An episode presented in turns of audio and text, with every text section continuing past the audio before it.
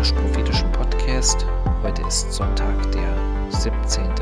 Dezember und es gibt eine neue Folge zum Thema ein festes Fundament bzw. die Bergpredigt.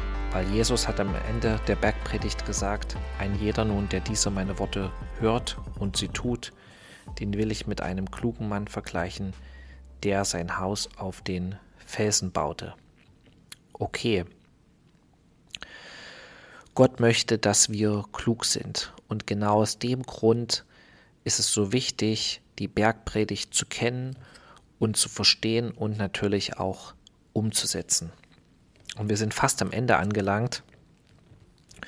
Und es geht weiter mit äh, Kapitel 7, Vers 12.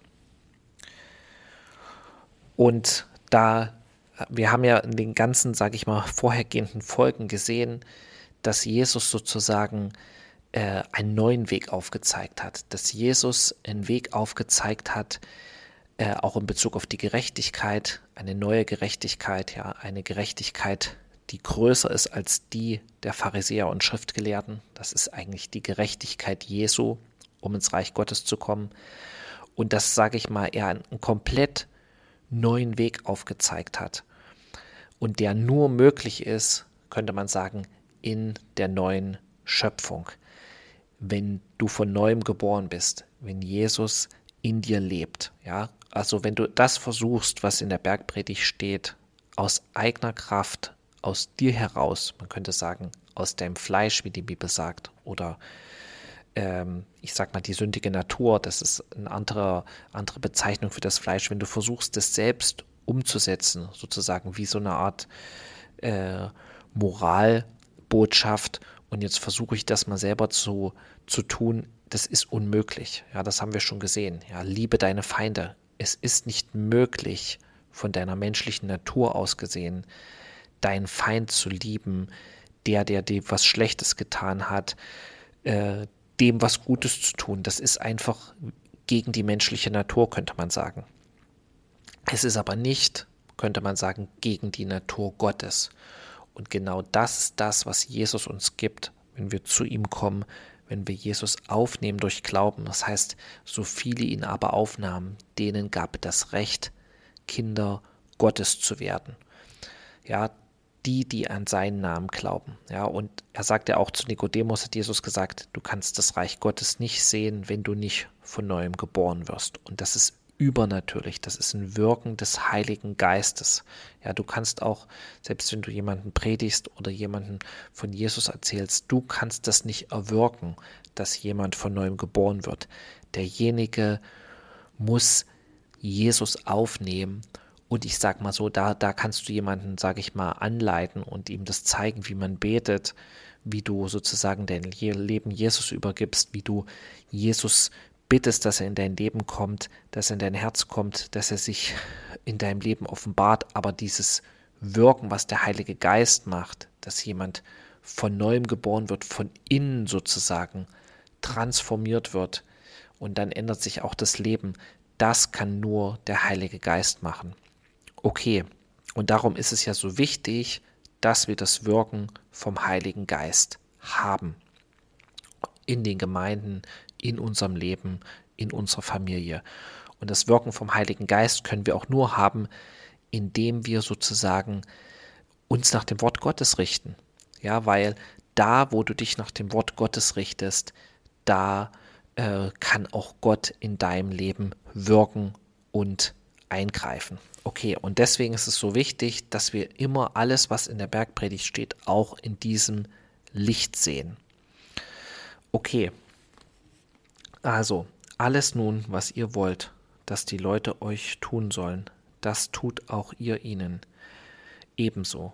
Denn dies ist das Gesetz oder die Tora, könnte man sagen, und die Propheten.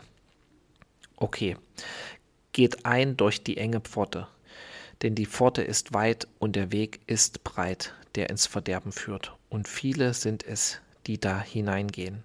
Denn die Pforte ist eng und der Weg ist schmal, der zum Leben führt, und wenige sind es, die ihn finden.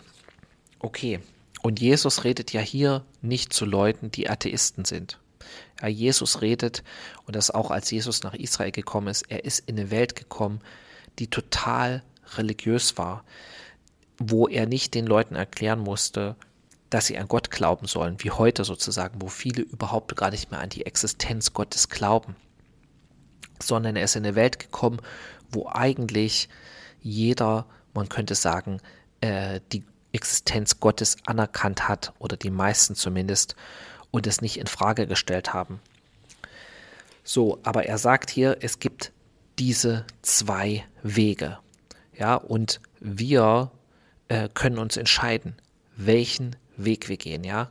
Jesus ist kein Diktator. Jesus hat die Menschen nicht gezwungen, äh, ihm nachzufolgen, ja. Und das eine ist natürlich, dass wenn du Jesus folgst, dass er dich segnet, dass er dir Gutes tut, dass er dir beisteht in der Not. Ja, du wirst nicht verschont von allen, sage ich mal, Widrigkeiten und Problemen im Leben, aber wie es auch in dem Psalm heißt, ja, rufe mich an in der Not und ich werde dich dir antworten und du wirst mich preisen. Das heißt, äh, du hast eine Quelle, wo du hingehen kannst, wo du Offenbarung bekommen kannst, wo du Hilfe bekommen kannst, wo du Segen bekommen kannst, da auch in Situationen, wo menschlich gesehen vielleicht kein Ausweg mehr äh, da ist oder es so aussieht, als wäre kein Ausweg da. Dafür, ich sag mal, ist Gott prädestiniert, in solchen Situationen einzugreifen, Wunder zu tun. Ja, wo deine eigene Kraft sozusagen, wo du mit deiner eigenen Kraft nicht mehr weiterkommst. Okay, aber es gibt, wie gesagt, auch einen zweiten Weg. Ja, der zweite Weg, den, den alle gehen, den die Mehrheit geht. Und, und dieses, dieser Weg ist auch der, alles aus deiner eigenen Kraft zu machen. Und das, was das Resultat davon ist, ist nicht die Auferstehungskraft. Die Auferstehungskraft Jesu ist nämlich auf seinem Weg, könnte man sagen.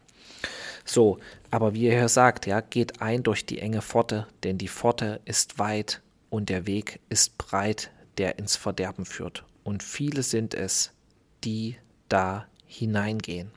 Das heißt, wenn du dich an dem orientierst, ob das nun in deiner Familie ist, ob das in deiner Kindererziehung ist, ob das in deiner Ehe ist, ob das in deinen Finanzen ist, an dem orientierst, was die Allgemeinheit macht, was alle machen, man könnte sagen, das ist der falsche Weg.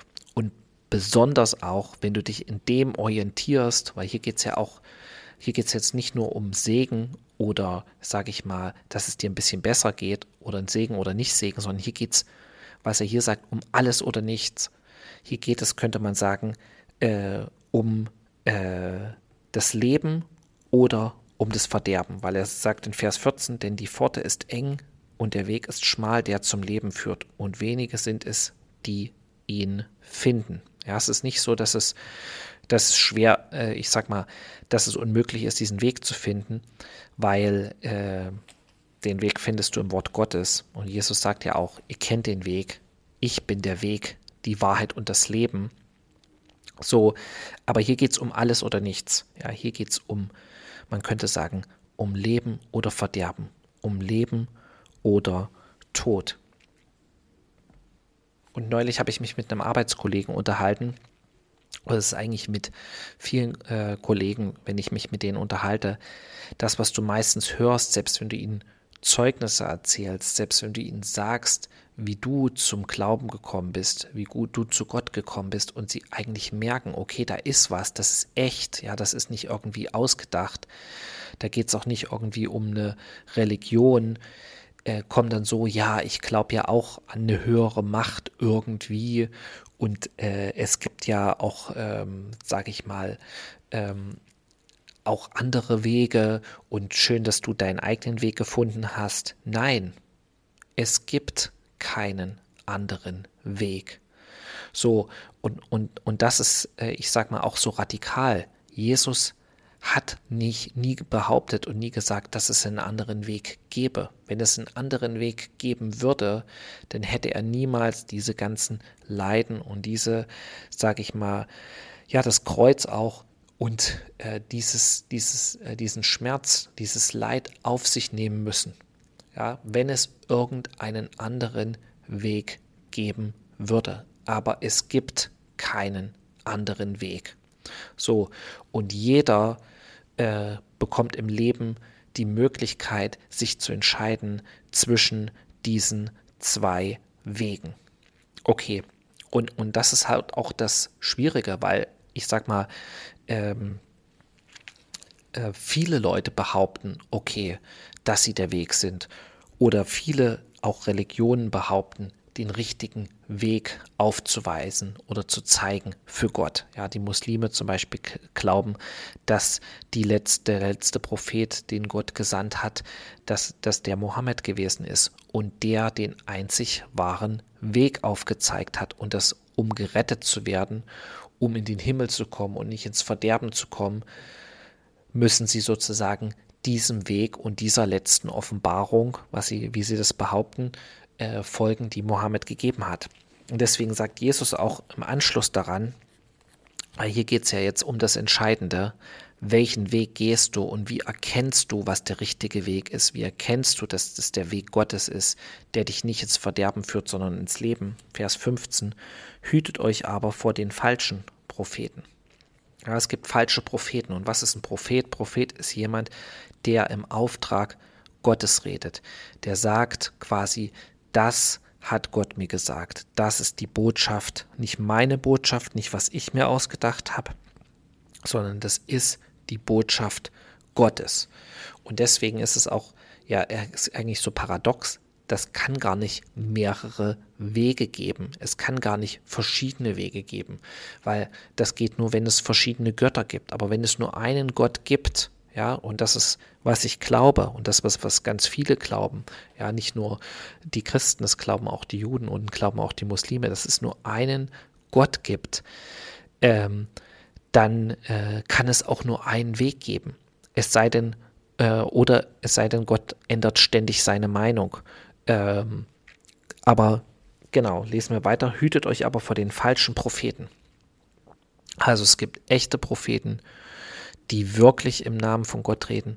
Und es gibt Leute, die behaupten, dass sie im Namen von Gott reden, aber sie reden überhaupt nicht im Namen von Gott und nicht in seinem Auftrag.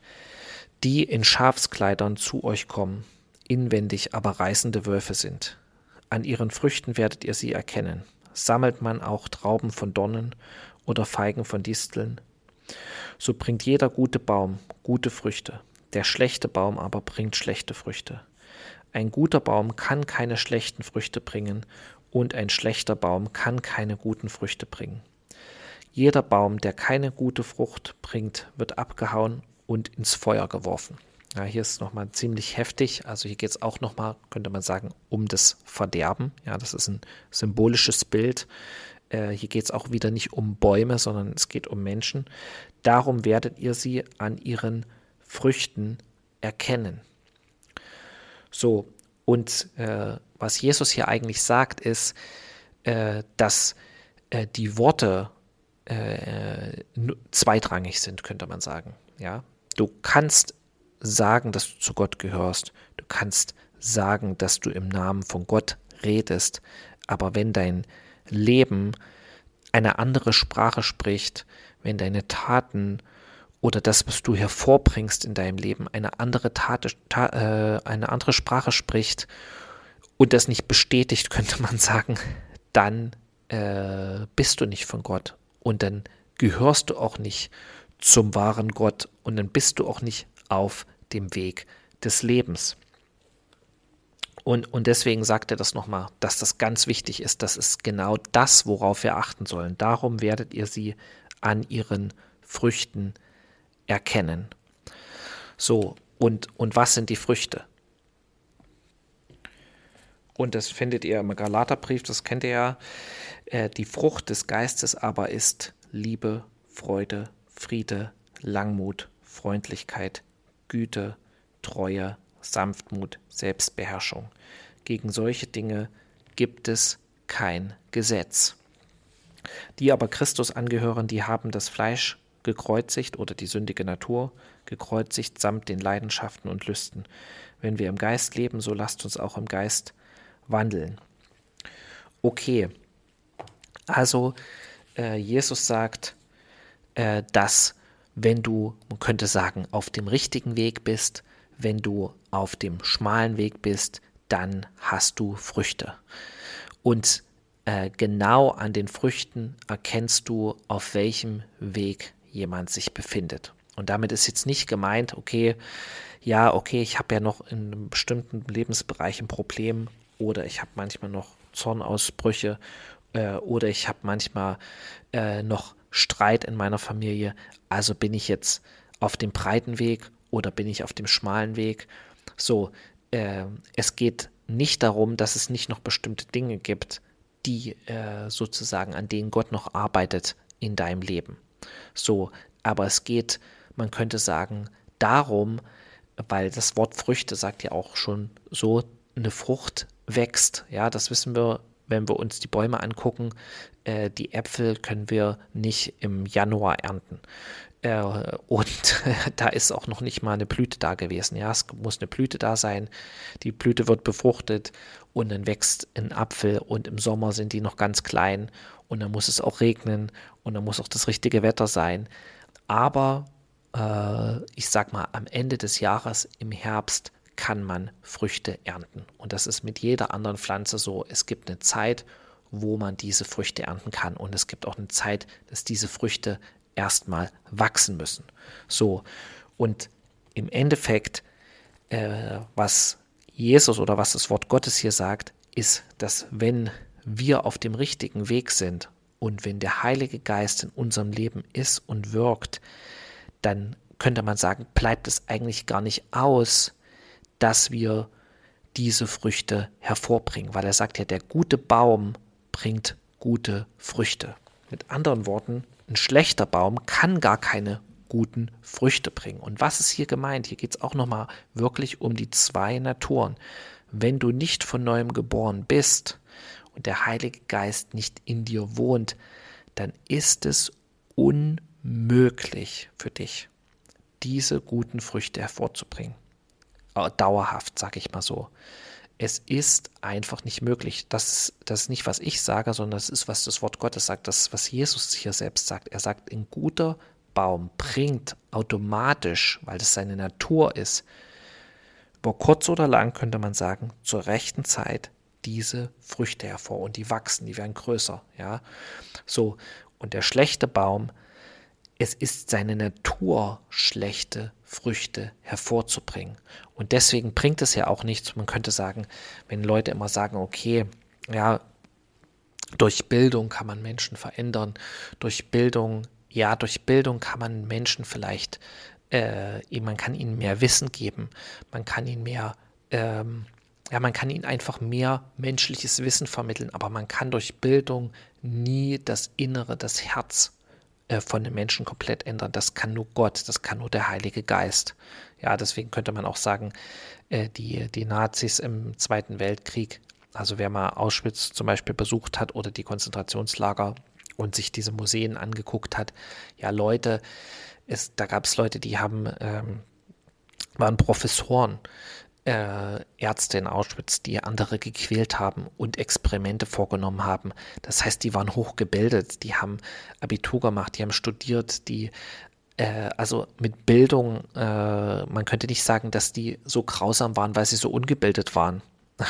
Im Gegenteil, manchmal ist es sogar so, dass jemand, der, man könnte sagen, äh, die sündige Natur in sich hat, durch Bildung in die Lage versetzt wird, noch viel schlimmere Dinge zu vollbringen und durchzusetzen und zu tun, als er das vielleicht könnte, wenn er nicht gebildet ist und bestimmte Dinge nicht weiß. Okay, also Jesus redet hier über die zwei Naturen. Und man könnte sagen, die, die, den schlechten Baum findest du auf dem breiten Weg und den guten Baum findest du auf dem schmalen Weg. Und dieser schmale Weg hat einen Namen, der heißt Jesus, Jesus Christus.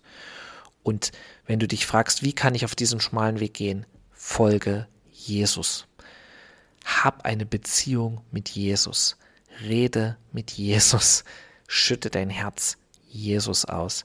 Egal welches Problem du hast, egal in welcher Lebenssituation dich, du dich befindest, weil auf diesem Weg wirst du gute Früchte haben und auf diesem Weg wirst du den Sieg haben. Den Sieg in erster Linie über die Sünde, über die sündige Natur, weil Jesus sie bereits besiegt hat am Kreuz und weil Jesus lebt und weil Jesus auferstanden ist und weil durch Glaube die Auferstehungskraft auch in dir ist.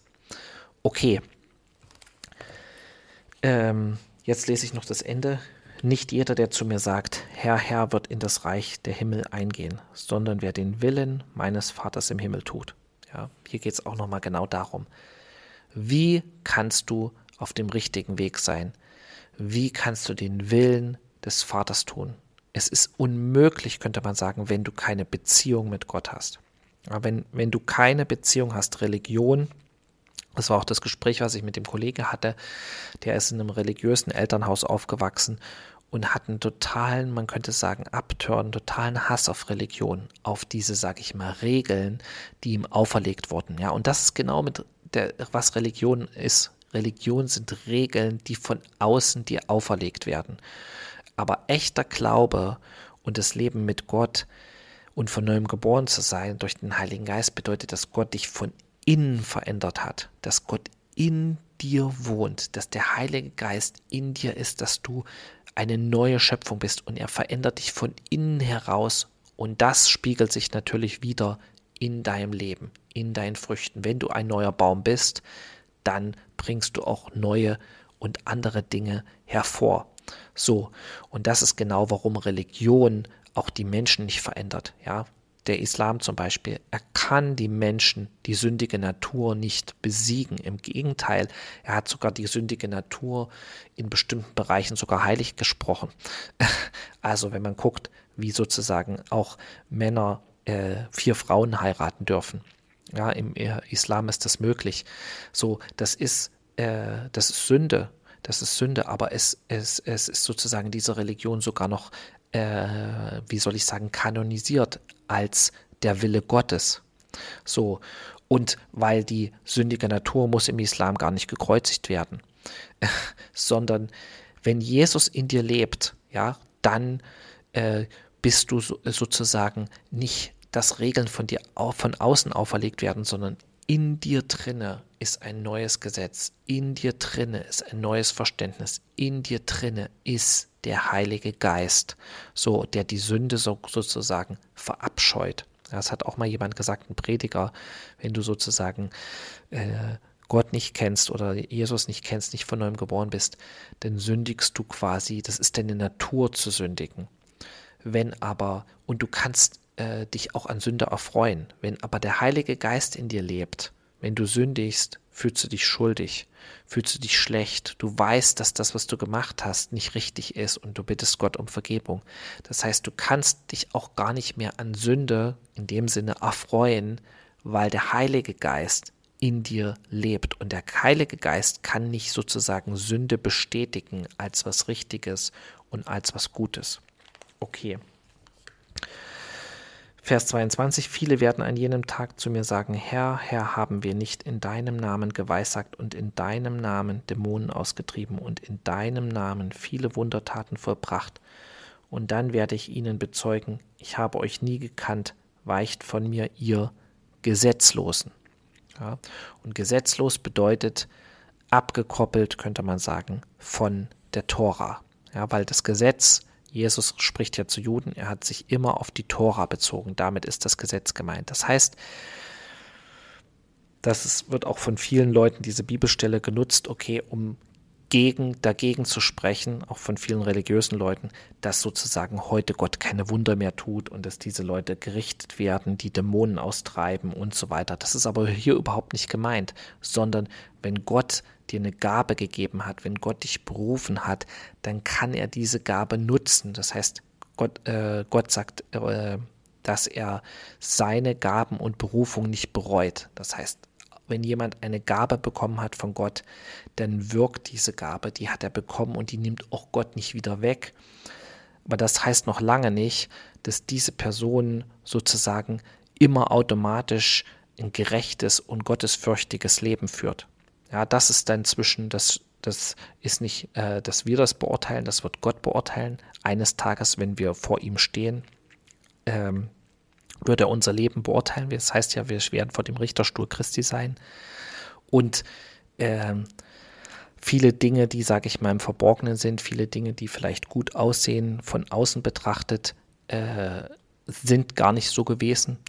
Und andersrum sind vielleicht manche Leute, die, die gar nicht so äh, groß erscheinen jetzt, die, äh, da wird dann rauskommen, dass sie äh, wirklich äh, den Willen Gottes ge getan haben und äh, wirklich Gott nachgefolgt sind und auch einen großen Preis dafür bezahlt haben. Also, worum es geht, ist, von neuem geboren zu sein, um auf diesem richtigen Weg gehen zu können. Und das kannst du nur, indem du Gott bittest. Und das ist mit Suchen gemeint, indem du zu Jesus gehst, indem du ihn bittest, komm in mein Leben, vergib mir meine Sünden, Fülle mich mit deinem Heiligen Geist. Ich will dich kennenlernen. Ich will dir nachfolgen. Und dann verändert Gott dich von innen heraus. Und das ist ein Prozess. Und in diesem Prozess wirst du andere Dinge hervorbringen, gute Dinge hervorbringen, gute Früchte hervorbringen, wenn du diese Beziehung hast mit Gott. Okay, in diesem Sinne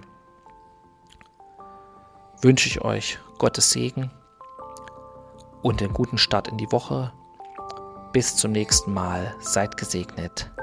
Shalom. Amen.